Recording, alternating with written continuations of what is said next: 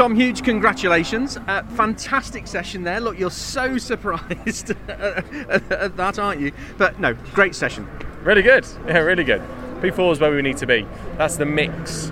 That's in the mix. That's about yeah about what we could have hoped for. I think, considering the hybrid deployment that we had. Moment we only had a second and a half, so it was always going to be uh, it was always going to be on the. Uh, it was always going to be difficult to, to, to, challenge for pole, but at the same time, it's so blooming close. Eight hundredths off pole.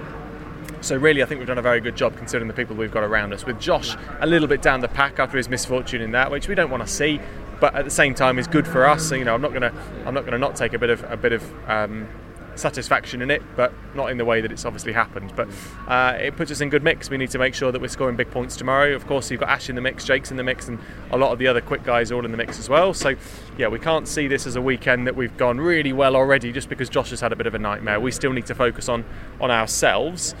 Uh, and maximising points tomorrow. Yeah. Um, one thing that springs to mind from that session was the number of red flags and, and drivers having problems at the first corner translate that into a race scenario, the dash for the first corner, is that going to be something that's that you know is going to have to crop up at the driver briefing? Do you think, or is it something you want to be aware of? To be fair, I think it's more of a tailwind down into the first corner, um, which doesn't help. So I think that was probably more of a factor than, than necessarily too many too much of a driving standards issue.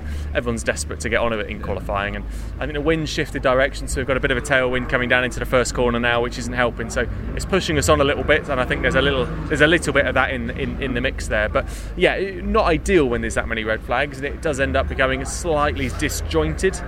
Um, so it's difficult to, to, to, to, feel like you can get too much value out of it because you're you start, you stop, you start, you stop, you start, you stop. But uh, that's kind of what we, we, we need to try and maximise is uh, when it does get going again, make sure you're on the ball ready to ready to hit the ground running. Just finally, from a team perspective, uh, all of the Hyundai's and the drivers driving them performed really well in that session. Yeah, really good actually. It's nice to see Dan, you know, up the mix after after his terrible Oulton Park. So that's really nice to see. And Dan was, you know, Dan's been getting better and better all season. Really, he's, you know, since Oulton they've sort of started to, to, to drop over towards what we're doing on setup wise, and it seems to be working for them. So they seem to be taking big strides forwards. And, and obviously he had a good Oulton Park in terms of qualifying, and then of course he's had a fantastic qualifying here today. So it's nice to see him back in the mix.